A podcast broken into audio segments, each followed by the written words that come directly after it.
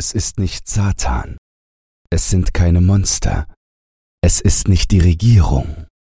Es ist kein Serienmörder. Es sind keine Aliens. Es sind keine Dämonen. Es ist nicht nuklear. Es sind keine Sonnenstürme.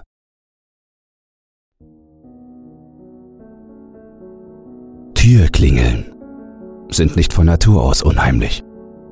Die Türklingel klingelt, die Tür wird geöffnet. Natürlich kann das, was sich auf der anderen Seite der Tür befindet, die Sache ganz anders aussehen lassen. Ich bin Maler von Beruf. Normalerweise arbeite ich allein oder mit Joe, einem schweigsamen Typ mittleren Alters. Er ist ein netter Kerl, ein begabter Maler und ein gläubiger Christ.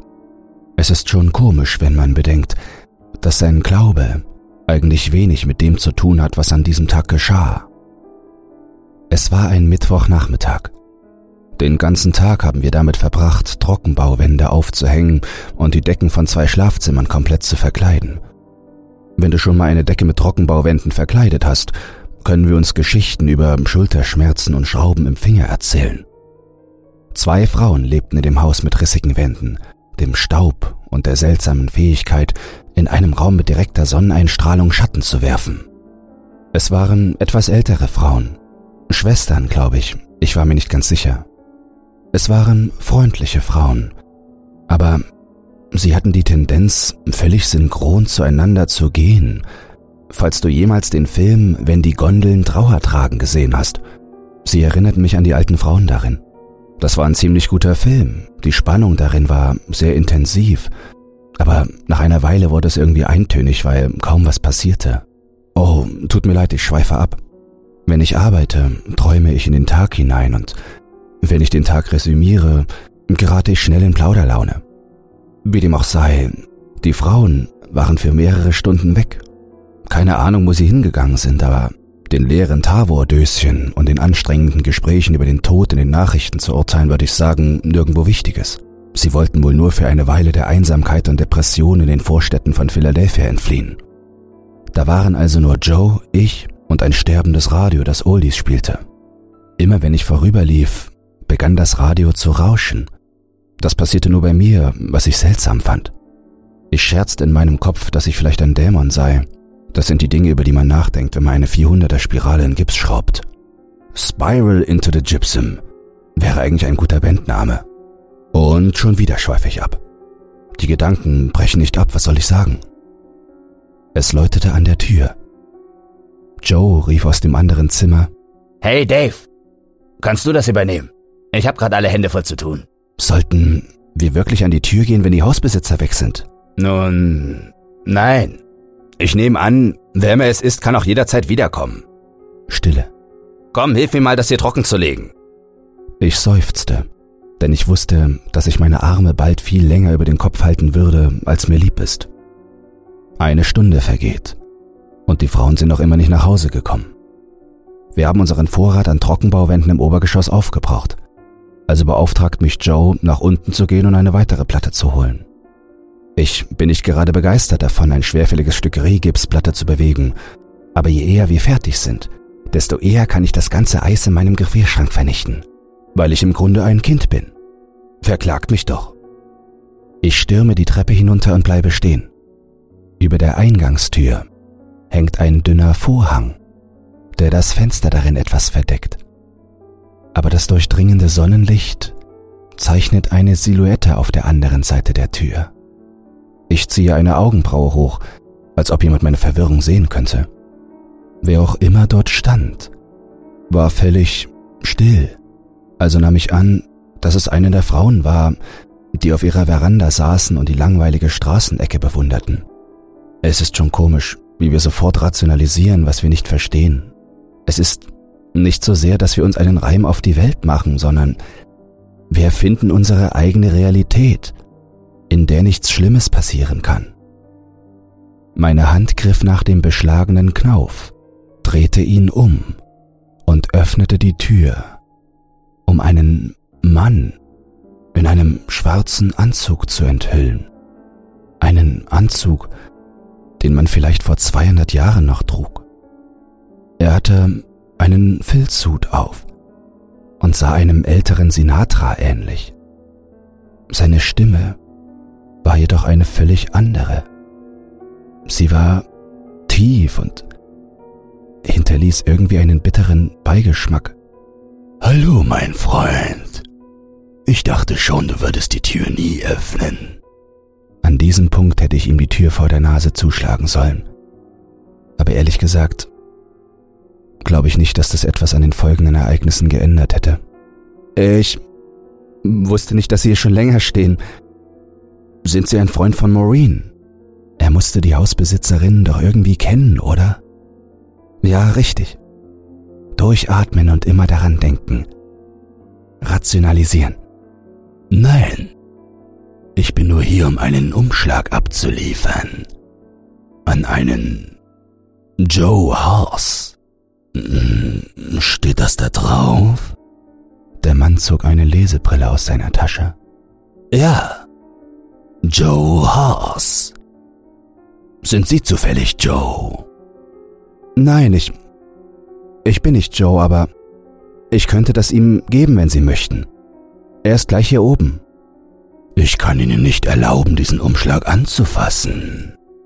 Aber wenn Sie mir gestatten, hereinzukommen, wäre ich mehr als glücklich, den Umschlag selbst auszuliefern und mich umgehend wieder auf den Weg zu machen. Ich hörte Schritte hinter mir. Ich fragte mich schon, wann Joe ungeduldig werden würde. Dave, was für einen Umschlag. Wer ist das? Meine Wenigkeit ist nicht von Belang. Aber dieser Umschlag hier ist für Joe Haas. Sind Sie Joe Haas?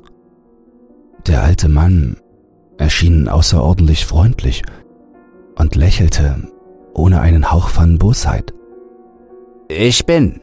Joe ging auf den Mann zu, wie man auf einen Aussätzigen zugehen würde. Er schnappte sich den cremefarbenen Umschlag und öffnete ihn. Wenn das Antrax ist, werde ich dafür sorgen, dass du mit mir stirbst, alter Mann. Joe war auch ein Verschwörungstheoretiker. Der Mann grinste nur. Es ist nichts dergleichen. Aber ich schätze ihren Humor. Joe zog ein einzelnes Stück Papier aus dem Umschlag, las es laut vor und schnitt dabei eine Grimasse. Es sind keine Sonnenstürme. Es sind keine Dämonen. Es ist nicht nuklear. Pause. Was zum Teufel ist es dann? Ich überbringe nur die Nachrichten. Der alte Mann winkte steif, bevor er in sich zusammenbrach. Die Polizei traf pünktlich ein und schritt in einem Sturm aus Licht und Lärm zur Tat. Sie nahmen von jedem von uns eine Aussage auf und untersuchten die Gegend. Die Hausbesitzerinnen kamen zurück, offensichtlich schockiert darüber, dass ein alter Mann auf ihrer Veranda gestorben war. Es wurde noch bizarrer, als die Frauen behaupteten, sie hätten den unglücklichen Besucher noch nie zuvor gesehen. Der alte Mann war anscheinend für alle ein völlig Fremder. Er hatte nichts in seinen Taschen keine Etiketten an seiner Kleidung, keine Fingerabdrücke. Seine Zähne waren ein Gebiss, auf dem weder ein Etikett noch eine Seriennummer eingebrannt war. Die Polizisten wuselten eine Weile herum, machten Fotos, schossen mit ihren Pistolen aufeinander wie bei einer abgeschmackten Variante einer Wasserpistolenschlacht und schlugen auf streunende Tiere ein. Wir haben alle mitgemacht und hatten eine wirklich tolle Zeit. Ich mache nur Spaß.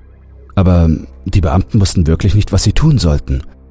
Also teilten sie uns logischerweise mit, dass wir anrufen sollten, falls noch was passiert. Dann waren sie weg. Maureens angebliche Schwester war nach oben gegangen, um sich hinzulegen. Joe, Maureen und ich machten unbeholfenen Smalltalk, denn wir hatten kein Interesse an diesem alten Mann und wollten die Tortur aus dem Gedächtnis verbannen. Joe erwähnte den Umschlag weder gegenüber der Polizei noch gegenüber den Schwestern. Schließlich beschlossen wir alle, dass es das Beste sei, wenn Joe und ich unsere Arbeit wieder aufnehmen würden. Ich wünschte, wir wären abgehauen. Ich arbeitete im vorderen Schlafzimmer und stieß die Tür auf, ohne mich daran zu erinnern, sie vorher geschlossen zu haben. Aber ich sagte mir, dass ich manchmal vergesslich bin. Da lag Maureen Schwester Diana, tot auf dem Boden, die Augen weit aufgerissen, Brust und Bauch aufgeschlitzt, so dass ein blutleerer Hohlraum zu sehen war. Ihr Arm war mit einem Holzbrett abgestützt, so dass er direkt in Richtung Zimmerdecke zeigte. Ein Teil der Trockenmauer hatte eine neue Anordnung von Nägeln. Die schwarzen Köpfe bildeten ein Pentagramm. Es schien zu bluten. Rote Flüssigkeit tropfte aus den alten Nagellöchern. Ich sollte wohl noch den Rest des Raumes erwähnen. Diana war nicht die einzige Leiche. Einer der Polizeibeamten und zwei Personen, die ich noch nie zuvor gesehen hatte, lagen alle tot und leer da und zeigten zur Decke. Die Möbel, die nur aus einem Bett und einem Schreibtisch bestanden, waren mit Laken bedeckt. Joes Werkzeug, zwei verschieden große Zangen, eine Trockenbausäge, eine Bohrmaschine und eine Malerspachtel lag ordentlich auf dem Schreibtisch. Das Bett war mit Briefumschlägen bedeckt. Vielleicht war es eine Bauchgefühlsreaktion auf die vorliegende Szenerie, aber Joe rannte hektisch zu den Umschlägen und riss jeden einzelnen auf wie ein verwöhntes Kind an Weihnachten. Es ist nicht Satan. Es sind keine Monster. Es sind keine Dämonen. Es ist kein Serienmörder. Es sind keine Außerirdischen. Die Umschläge enthielten alle Variationen dieses Spruches, wodurch sich Joes Tonfall allmählich von dringend zu flehend verwandelte. Er brach in Tränen aus. Mein Herz raste. Aber bevor du nicht etwas derart Schreckliches selbst gesehen hast, weißt du nicht, wie du reagierst. Maureen erbrach sich, bevor sie auf dem Boden zusammenbrach. Ich stand still und schwitzte. Das dumpfe Gefühl in meiner Magengegend kündigte eine Panikattacke an. Was soll ich jetzt tun? Wer hat das getan? Dann öffnete Joe den letzten Umschlag. Dieser war völlig schwarz und lag unter den anderen vergraben. Im Gegensatz zu den vorherigen Briefen öffnete er diesen mit Sorgfalt. Der Elan war verschwunden. Joe blieb noch eine Weile stehen, bevor er sich umdrehte und aus dem Fenster schaute. Von meinem Platz an der Tür aus konnte ich nicht sehen, was er ansah. Aber das brauchte ich auch nicht. Verpiss dich sofort von hier!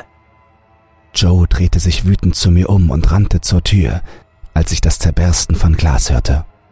Ich warf einen Blick zurück, als ich die Treppe hinuntereilte, nur um zu sehen, wie Joe sich am Hartholzboden festkrallte, wobei seine Nägel abrissen und Blutfontänen aus ihnen herausströmten.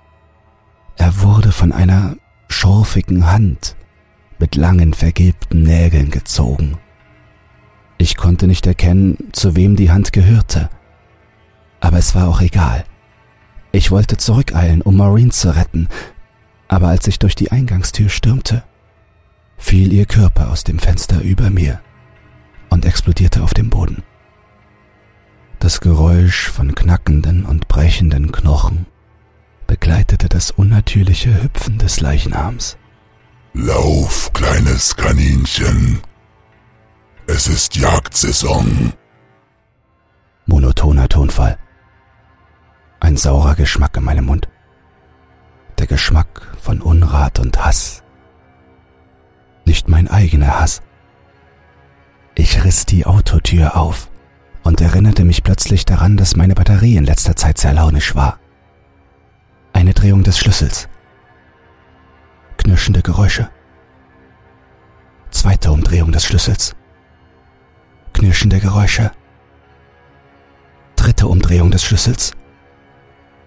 Keine Geräusche. Ich schaute zum Fenster im zweiten Stock hinauf und spürte, dass ich beobachtet wurde. Da ich auf der anderen Straßenseite geparkt hatte, war der Blick aus dem Fenster klar genug, um einen abnorm großen Kopf zu erkennen, der durch eine Masse verfilzter, strohiger, schwarzer Haare dieses Aussehen erhielt. Das Haar verdeckte alle Gesichtszüge, bis auf die vernarbten, schmutzigen Wangen und den Kiefer, den einem. Es war kein Lächeln, offener Mund mit knirschenden, karamellfarbenen Zähnen zierte. Der Ausdruck deutete nicht auf irgendwelche Emotionen hin. Vierte Umdrehung. Der Fenstergucker stieg aus dem Fenster, wobei er seine Gliedmaßen falsch einsetzte, um auf den Überhang über der Eingangstür zu gelangen. Fünfte Umdrehung. Der Fenstergucker griff mit seiner schorfigen Hand nach dem Abflussrohr und versuchte kopfüber in das Rohr zu rutschen. Die Nägel und Halterungen des Rohrs rissen ihm das Fleisch von der Hand und das Blut tropfte in einem unheilvollen Schauer auf den Bürgersteig. Sechste Umdrehung. Das Ding lag mehrere Sekunden lang still auf dem Boden, bevor es wild mit seinen knochigen Körperteilen herumfuchtelte, wobei es die ganze Zeit über den augenlosen Blick auf mich gerichtet zu haben schien.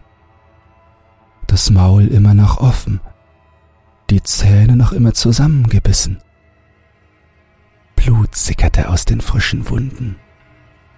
Siebte Umdrehung. Glückszahl sieben. Das Auto erwachte zum Leben, bog um die Ecke und ich war weg. Direkt in den Verkehr. Fuck, fuck, fuck, fuck!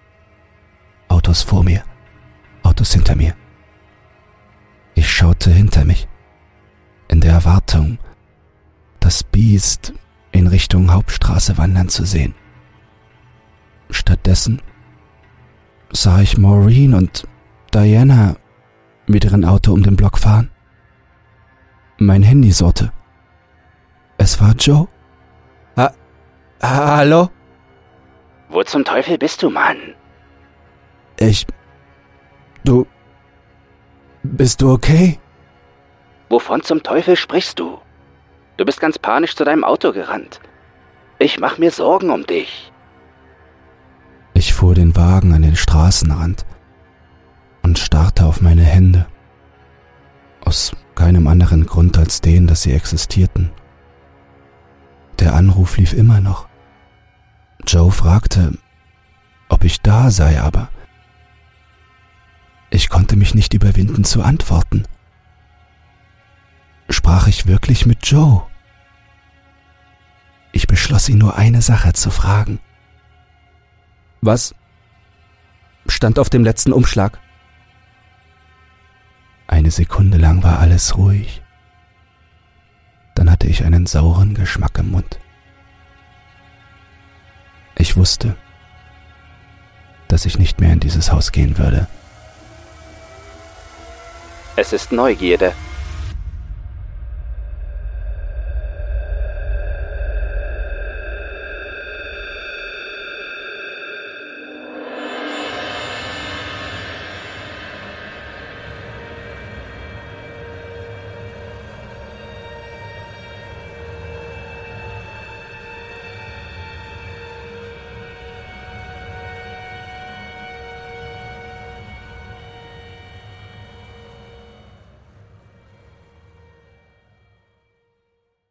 Gute Neuigkeiten. Creepypasta zum Einschlafen ist für den Publikumspreis beim Deutschen Podcastpreis nominiert. Wenn du meine Arbeit zu schätzen weißt und mit nur zwei Klicks an der positiven Entwicklung des Podcasts beteiligt sein willst, dann würde es mich sehr freuen, wenn du für mich abstimmen würdest. In den Show Notes findest du einen Link zur Abstimmung.